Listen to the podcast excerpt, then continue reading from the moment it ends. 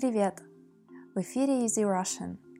Сегодня мы с вами поговорим про то, как учить и запоминать новые иностранные слова.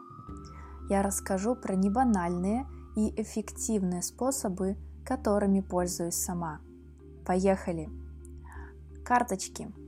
Чтобы создавать карточки и регулярно повторять новые слова, можно использовать специальные приложения, например, Анки или Quizlet. Особенно мне нравится Quizlet, потому что там есть несколько режимов повторения слов, а также можно учить уже готовые карточки других пользователей. Мнемотехника. Если вам трудно запоминать слова, то можно придумать яркие ассоциации к ним. Чтение. Нет ничего лучше, чем чтение и понимание слов в контексте. Важно много работать с новыми словами и фразами, выделять их маркером, придумывать новые фразы или предложения и, конечно, создавать карточки. Аудирование.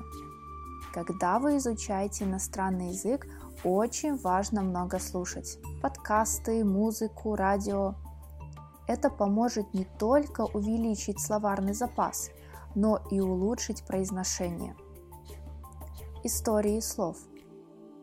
Можно написать историю из слов, которые вы хотите выучить. Классно, если история будет смешной и забавной. Это поможет вам лучше запомнить новые слова. И дизайнер интерьера. Можете приклеить стикеры со словами на предметы в вашей комнате или квартире. Так вы будете каждый день видеть эти слова и лучше их запомните. К сожалению, такой способ работает с очень небольшим количеством тем, например, семья, квартира, еда, цвета. А как вы учите новые слова? Вам сложно их запомнить? На этом все. Всем хорошего дня и пока!